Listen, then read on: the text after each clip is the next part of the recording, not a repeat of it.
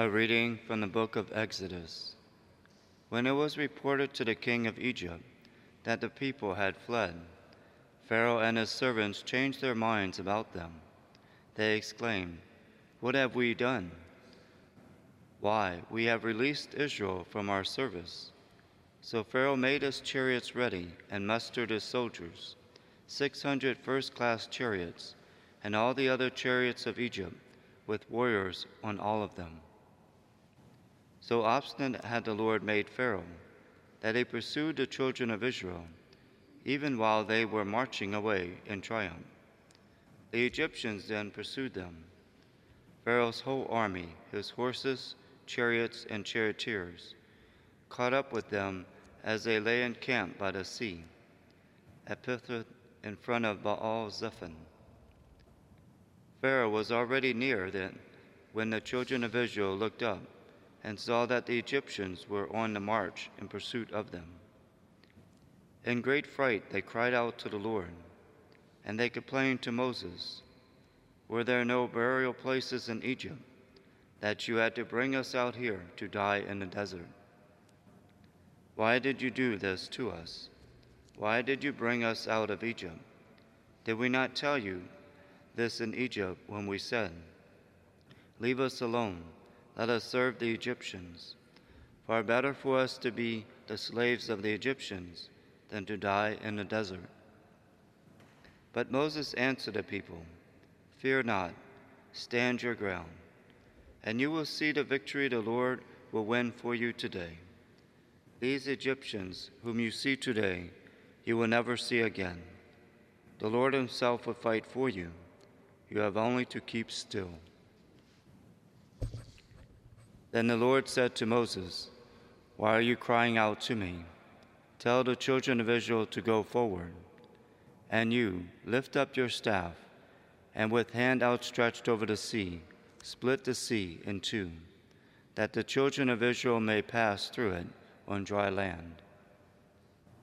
But I will make the Egyptians so obstinate that they will go in after them. Then I will receive glory through Pharaoh and all his army, his chariots and charioteers.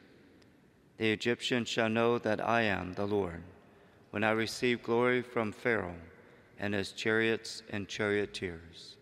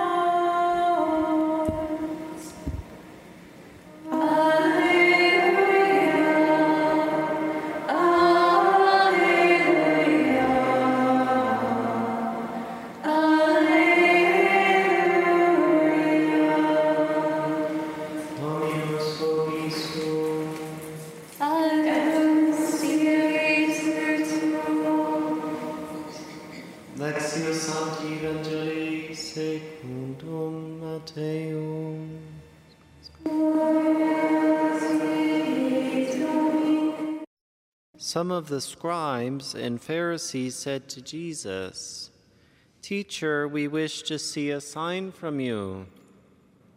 He said to them in reply, An evil and unfaithful generation seeks a sign. But no sign will be given it except the sign of Jonah the prophet. Just as Jonah was in the belly of the whale three days and three nights, so will the Son of Man be in the heart of the earth three days and three nights. At the judgment, the, Nin, the men of Nineveh will arise with this generation and condemn it because they repented at the preaching of Jonah. And there is something greater than Jonah here. At the judgment, the queen of the south will arise with this generation and condemn it, because she came from the ends of the earth to hear the wisdom of Solomon. COVID. And there is something greater than Solomon here. Verbum Domini.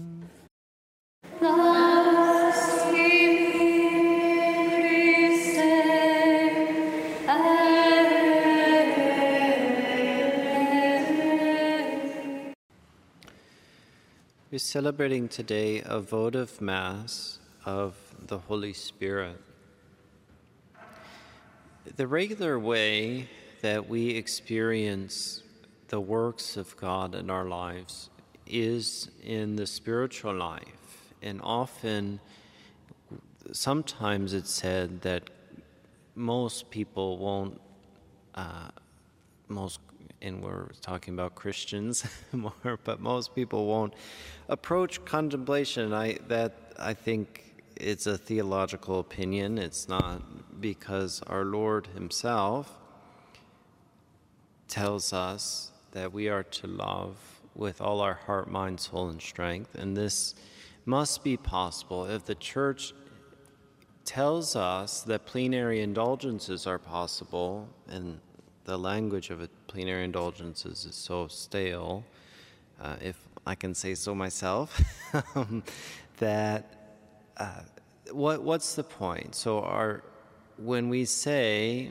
for plenary indulgence, we have to uh, repent, as our Lord says. That's how he begins his ministry repent. The kingdom of heaven is at hand, just as John the Baptist had.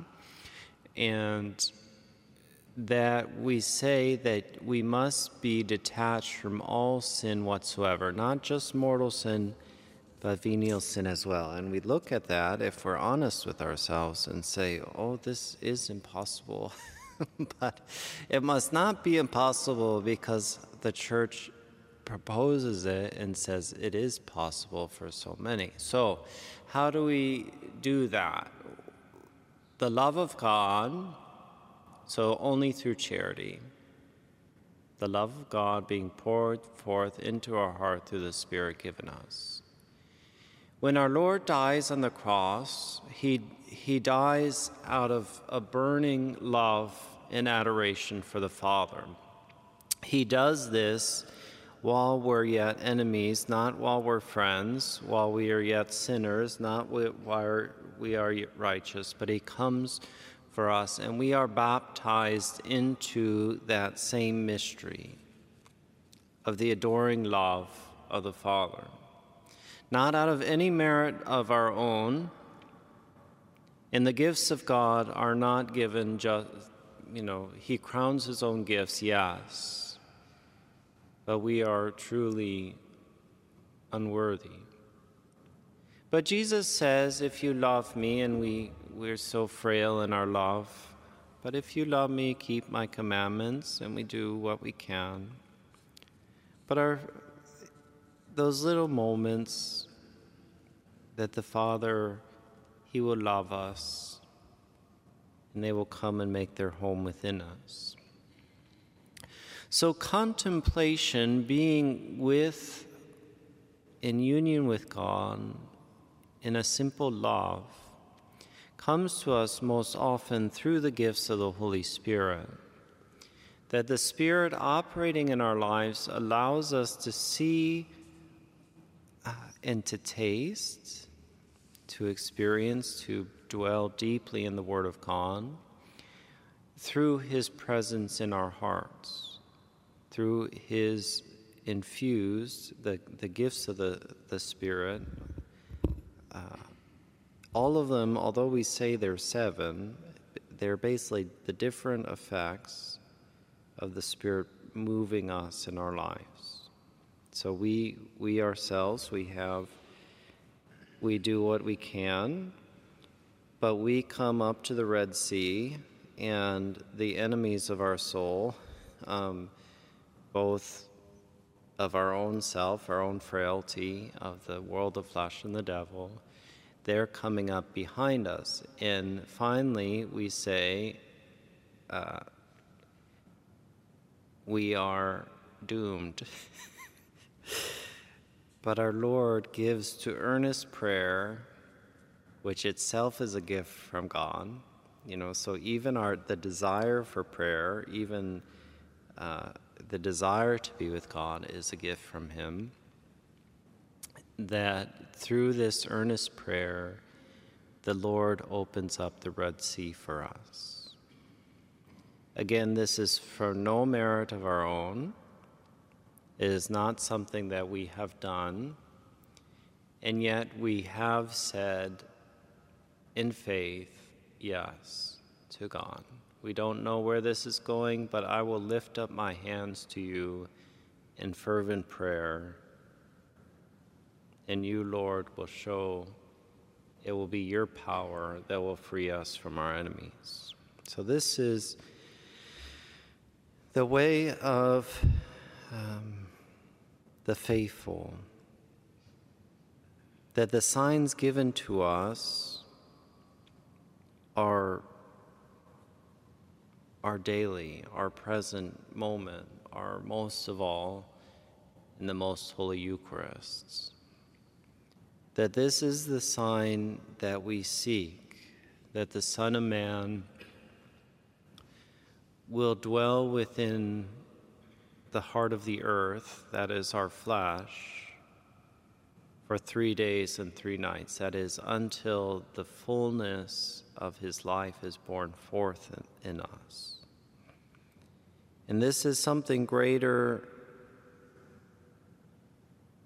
the repentance which is proclaimed in the death and resurrection of our Lord, which is present in the most holy Eucharist, is greater than the preaching of Jonah. In the wisdom which demolishes the wisdom of this world is the humility of our Lord in the Holy Eucharist. So we wish to see signs and wonders, and yet here is the one which triumphs over all, our Lord in the most holy Eucharist.